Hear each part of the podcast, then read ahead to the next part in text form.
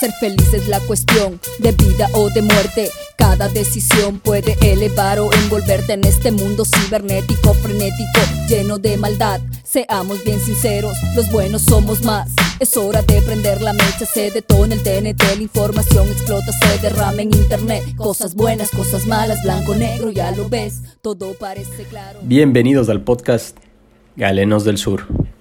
Episodio 1, Humboldt, Bonpland y COVID-19. Ik werde pflanzen und Tier samen. Ich werde die Temperatur, die Elastizität, die magnetische und animales. Zusammensetzung der Atmosphäre la temperatura, Ich la elasticidad, la composición magnética y eléctrica de la atmósfera. La analizaré. Determinaré las longitudes y los paralelos geográficos. Mediré montes.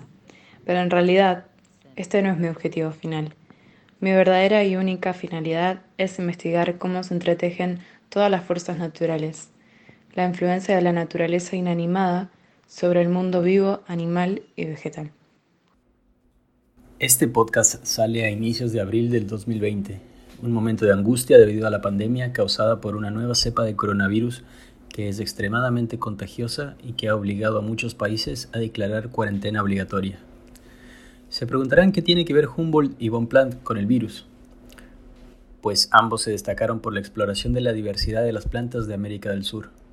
Una de estas plantas es la cinchona, en la cual se basa el compuesto hidroxicloroquina que se propone como uno de los tratamientos para la enfermedad COVID-19. Hablaré más adelante de la información al respecto. Por ahora no quisiera marearlos con términos médicos. Mi objetivo es contarles esta historia y que la puedan escuchar mientras pasan la cuarentena, mientras lavan los platos o se relajan en un sofá. Pues bien, aquí les va. Friedrich Heinrich Alexander von Humboldt nació en Tegel, localidad a pocos kilómetros de Berlín, el 14 de septiembre de 1769. Fue hijo de Alexander Georg Humboldt, un oficial prusiano de la corte de Federico II el Grande y la baronesa María Elizabeth von Holgewe, heredera de una fortuna recibida de un matrimonio anterior. Durante su adolescencia, Alexander recibió clases de filosofía, física, idiomas, grabado y dibujo, y para complacer a su madre también estudió administración pública. Estudió en la Universidad de Frankfurt. A los 24 años, es decir, en 1793, fue designado superintendente de minas. Este cargo lo desempeñó durante cinco años, en los cuales se esforzó por perfeccionar las técnicas mineras y mejorar las penosas condiciones de trabajo a causa de la escasa ventilación de los pozos. Inventó una máscara conectada a un dispositivo de suministro de aire fresco que consistía en un saco impregnado que contenía aire limpio para la respiración. A sus 27 años muere su madre, motivo por el cual él hereda una fortuna. Es en este momento donde decide retirarse de la administración prusiana. Durante el año 1797 estudió astronomía y tiempo después viajó a Francia, donde hizo amistad con Aimé Bonpland. Aimé Jacques Alexandre Goujaud, conocido como Bonpland, nació en La Rochelle el 28 de agosto de 1773. Su abuelo apodó Bonpland a su padre y este usó el mismo apodo para Aimé. Bonpland estudió medicina en París y allí nace su dedicación a la ciencia y particularmente a la botánica. Bonpland se trasladó posteriormente a Roquefort, sí, como el queso, donde estudió cirugía naval, siendo designado luego por la Marina al puerto de Tolón y asignado al navío Ajax como su cirujano. Pero después abandonó su cargo y regresó a París. Allí había tenido la fortuna de ser admitido en el círculo de amigos del primer médico de Napoleón Bonaparte. Entre ellos, los amigos del médico, figuraba nuestro primer héroe, Alexander von Humboldt, estableciendo con él una profunda y fecunda amistad. Ambos jóvenes tenían pasión por las ciencias naturales. Humboldt ya había escrito su Flora de Friburgo, pero Bonpland había profundizado más aún en los estudios botánicos. Ambos intercambiaban sus conocimientos. Humboldt se preocupaba más de la mineralogía y de la meteorología, mientras que Bonpland de la anatomía comparada y la botánica. Como resultado de ello, Bonpland y Humboldt decidieron unirse y participar en la exposición científica a Egipto organizada por Napoleón desde el año 1798 a 1801. Aunque una vez en Marsella se sintieron decepcionados al comprobar que el barco que debía transportarlos de Egipto no acudió, por lo que tuvieron que renunciar a su viaje. Soñaban con expediciones por otros continentes y comenzaron a recorrer toda Francia y España. Finalmente, en España, un ministro del rey Carlos IV les facilitó el pasaporte para viajar a América Latina. El 5 de junio de 1799 zarparon rumbo a América en la corbeta Pizarro. Se decía que Humboldt transportaba consigo los 50 aparatos de medición más modernos de la época y un laboratorio científico en su maleta. Su objetivo final era dar la vuelta al mundo. La primera parte del viaje tenía como destino La Habana. Proyectaban pasar después a México, cruzar el Pacífico y dirigirse hacia las Filipinas. Luego pasar por la reciente descubierta Nueva Holanda, la que ahora llamamos Australia. Lastimosamente para ellos, pero afortunadamente para nosotros, una epidemia a bordo del barco obligó al capitán a dirigirse a Cumaná, en Venezuela, que era el puerto más cercano en tierra firme, llegando el 16 de julio de 1799.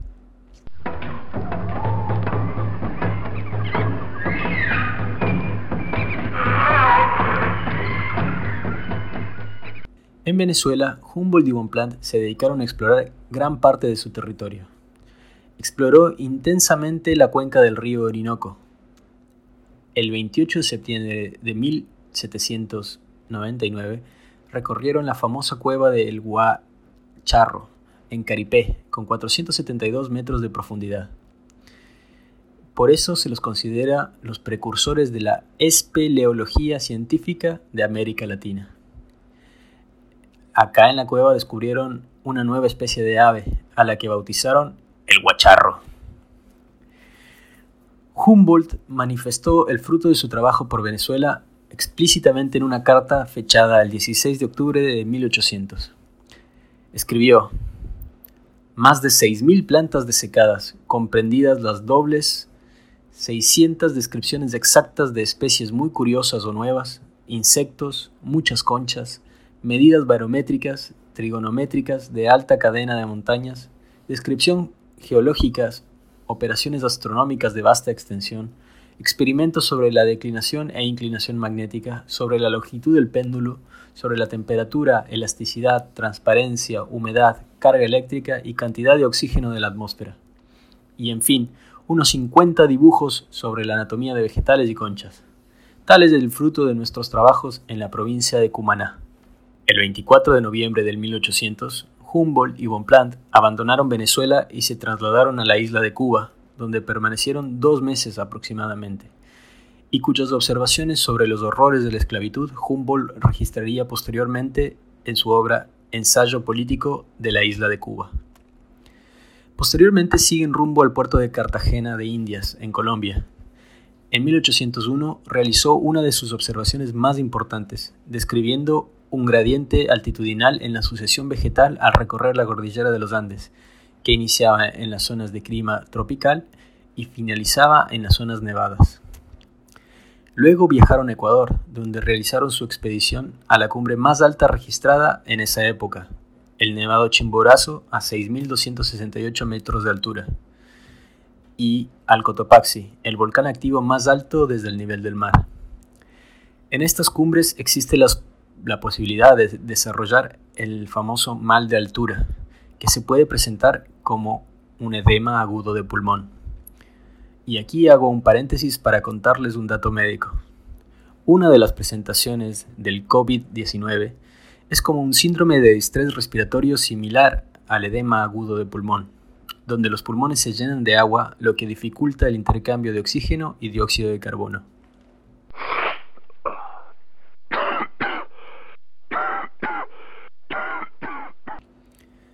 Posteriormente, nuestros héroes viajan hasta Cajamarca, en el Perú. Humboldt quedó maravillado por la flora, lo que lo motivó a publicar años después su libro Cuadros de la Naturaleza. Fue también uno de los primeros en conocer las propiedades del guano como fertilizante, al encontrarlo en abundancia en varias islas y mandar muestras a Francia para su análisis. Sus observaciones y mediciones realizadas en las aguas del Océano Pacífico enriquecieron la oceanografía al describir una de las corrientes oceánicas de aguas frías más importantes del mundo, la misma que sería bautizada con, con su nombre como corriente de Humboldt. Sus viajes fueron a través de difícil terreno, a veces frío y montañoso, a veces en lugares cálidos y húmedos donde los mosquitos los volvían locos. Estas condiciones dañaron sus apuntes y especímenes. Eso los desanimó tanto que por poco y abandonan la recolección de dichos especímenes. Afortunadamente decidieron continuar con lo que, con lo que seguían encontrando. Como resultado de los trabajos realizados entre 1807 y 1834, publicaron su obra Viaje a las regiones equinocciales del Nuevo Mundo. Prácticamente todo el noroeste de América del Sur fue explorado por ellos y posteriormente exploraron México e incluso en el viaje de regreso a Europa se dirigieron por Estados Unidos invitados por el entonces presidente Thomas Jefferson. Al llegar a Europa fueron acogidos con gran respeto por los círculos científicos. Entregaron al Museo de París 45 cajones con 60.000 ejemplares de plantas herborizadas, muchas de las cuales eran géneros y especies hasta entonces desconocidas por la ciencia. El mismo Humboldt señaló que el enorme herbario había sido hecho por Bonpland, quien había escrito más de cuatro, descrito más de cuatro quintas partes de toda la colección.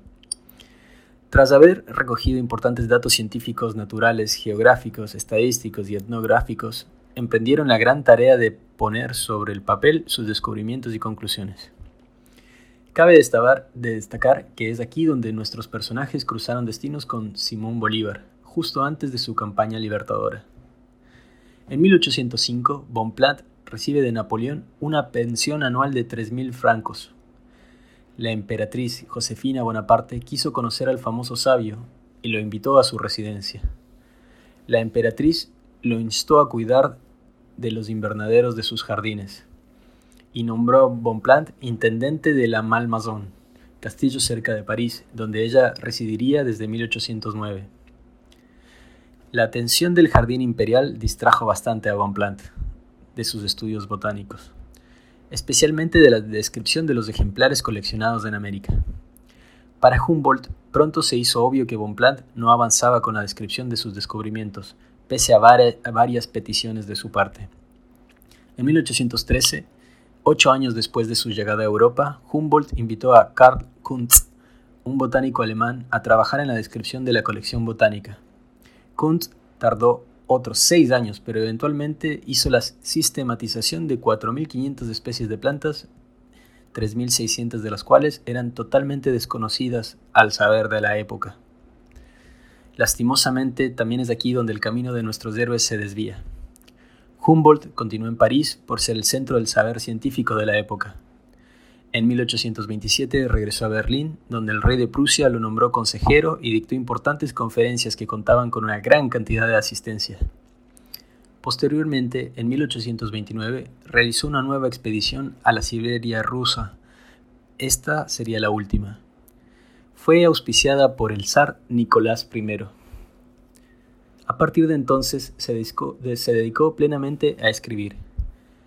Su obra científica, muy copiosa en títulos y en muchos casos de notable originalidad y riqueza de datos, supuso un aporte muy importante a diversos campos del saber, y en especial al conocimiento de buena parte del continente americano. Murió en su ciudad natal a los 80 años de edad.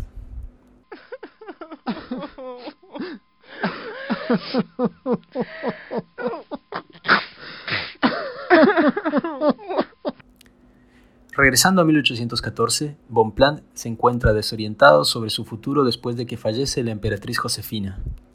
Entonces realiza varios viajes a Londres donde trató a patriotas sudamericanos, entre los cuales se encontraba Bernardino Rivadavia, quien le habló con entusiasmo del porvenir de los países del Río de la Plata. Estas palabras y las derrotas de Bolívar en la naciente Venezuela de la época lo decidieron para embarcarse hacia Buenos Aires. Bonpland viajó con su esposa y dos hijas. Además trajo consigo su biblioteca y su colección botánica. El naturalista fue recibido con gran interés por la sociedad porteña. Se cuenta que durante sus visitas a las reuniones en la casa de la familia de Luca, acomodaba su paraguas al entrar junto a la espada de José de San Martín.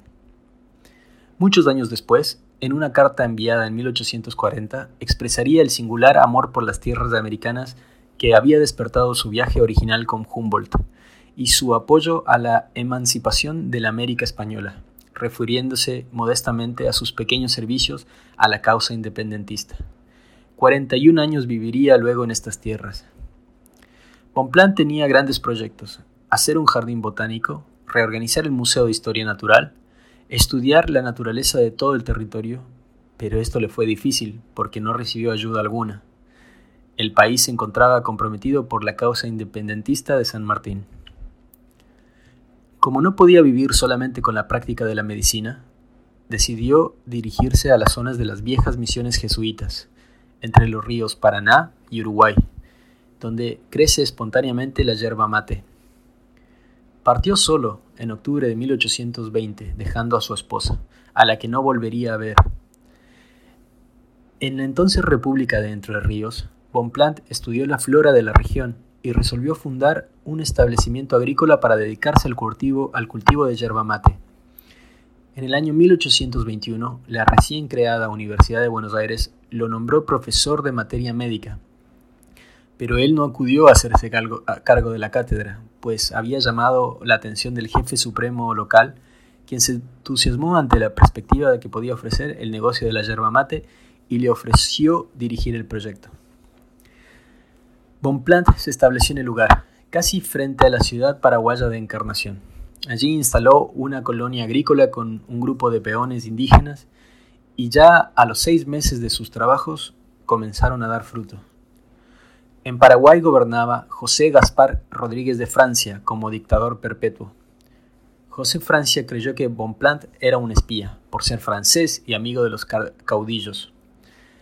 Además, consideró que este territorio de las misiones donde estaba instalado pertenecía al Paraguay, pero sobre todo no podía permitir que nadie conspirara contra el monopolio paraguayo de la hierba mate.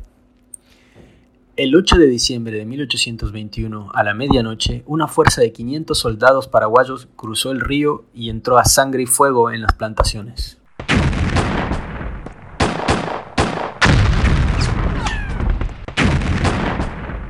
Incendiaron los ranchos, el yerbal, apalearon a los peones indefensos, mataron 19 de ellos, apresaron a 63. Bonpland, aunque no se resistió, fue herido de un sablazo en la cabeza y luego atado con cadenas y llevado preso a la otra orilla del río Paraguay. Nueve años duró el cautiverio de Bonpland en tierras paraguayas, hasta donde llegó el pedido de clemencia de muchas personalidades mundiales, como por ejemplo Simón Bolívar, que amenazó con invadir Paraguay. Pero el prisionero no se enteró de nada de esto. Confinado en el sur del país, practicó la medicina y la farmacia, además de dedicarse a la destilación de esencias y favorecer el progreso de la cultura en aquellas tierras. Descalzo, hablaba guaraní con sus pacientes, cultivaba sus plantas y vendía su miel sentado en el suelo de tierra. Un día de febrero de 1831, sin ninguna explicación, Bonpland fue liberado y conminado a abandonar rápidamente el territorio paraguayo. Al año siguiente llegó a Buenos Aires, después de deambular por el sur de Brasil. Tenía entonces 59 años.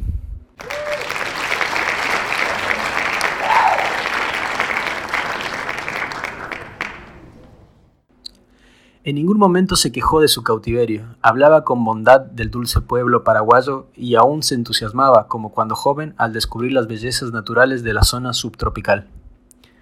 Desde Europa lo reclamaban, sabían que allí le esperaban honores, pero Bonpland había tomado su decisión y nunca abandonaría esas tierras que, en las que había echado raíces. Se instaló sobre el río Uruguay, fundó un establecimiento en Brasil y otro sobre la costa argentina. Durante la Guerra Civil Argentina, cuando justo José de Urquiza se pronunció contra Rosas, Bonpland se unió al primero, que resultó vencedor. Lo visitó con frecuencia en su palacio y, aportó sus conocimientos botánicos para el magnífico parque. Asistió después, como médico, a los soldados del Ejército Grande. Su país natal acordó dar a Bonpland una pensión vitalicia y la Cruz de la Legión de Honor. La Academia de París lo nombró académico. El rey de Prusia lo designó caballero de la Orden Real del Águila Roja. Europa lo reclamó y lo cubrió de honores, pero Bonpland se quedó en el Río de la Plata. Aceptó el cargo de director del Museo de Historia Natural de la capital de la provincia argentina de Corrientes. A los 85 años enfermó y falleció el 11 de mayo de 1858.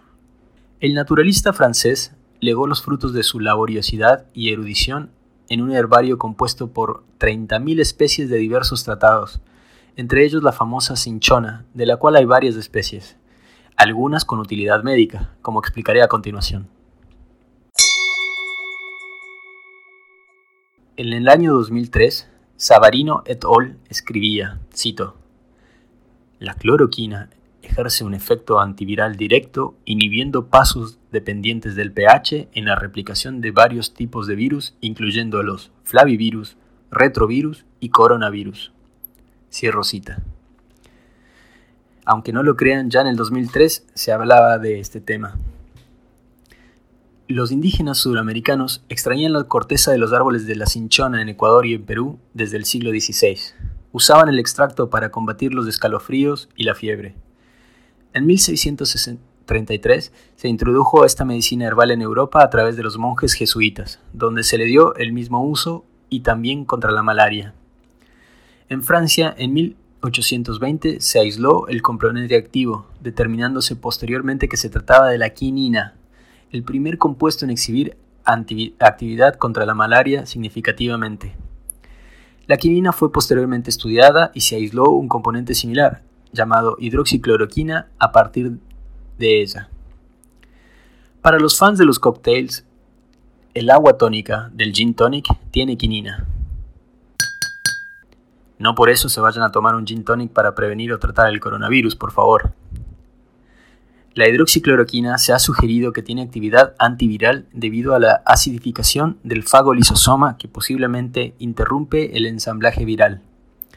Los resultados de un estudio francés sugieren que la combinación de acitromicina, es un antibiótico, y la hidroxicloroquina en seis pacientes causó la disminución marcada de la carga viral de coronavirus en un análisis posterior. Sin embargo, las críticas de este estudio son muchas. El estudio fue hecho rápidamente debido a las circunstancias complejas de la pandemia. Se critica que los pacientes que fueron a terapia intensiva o fallecieron no fueron incluidos en el ensayo. Además, no estuvo bien diseñado, es decir, no fue aleatorio, no tuvo una población estadísticamente significativa, lo que disminuye la validez del estudio. Lo más importante es que ni siquiera sabemos si existe una correlación entre la carga viral y la gravedad de los pacientes. Sí que como profesionales de la salud queremos hacer algo por nuestros pacientes y es comprensible. La hidroxicloroquina, si la tienen a mano, es una droga relativamente benigna, pero sería muy cuidadoso al usarla, especialmente en pacientes en estado crítico. Existen reportes de cardiomiopatías en pacientes en estado crítico, incluyendo la prolongación del intervalo QT, que es una alteración del electrocardiograma. Se necesitan muchos estudios más para saber si realmente es útil y sobre todo si segura en pacientes con síndrome de distrés respiratorio causado por coronavirus. Espero que les haya gustado esta historia y planeo hacer muchos más episodios en los días venideros. Cuídense mucho, cuiden a los suyos en estos tiempos de pesar por el virus. No se toquen la cara, cúbrense la boca con pañuelos descartables al toser, usen una mascarilla o barbijo y lávense las manos con jabón frecuentemente. Saludos y nos vemos pronto. Agradezco a Selva 7 por la música de la introducción. Pueden buscarlos en YouTube o en Google para más información.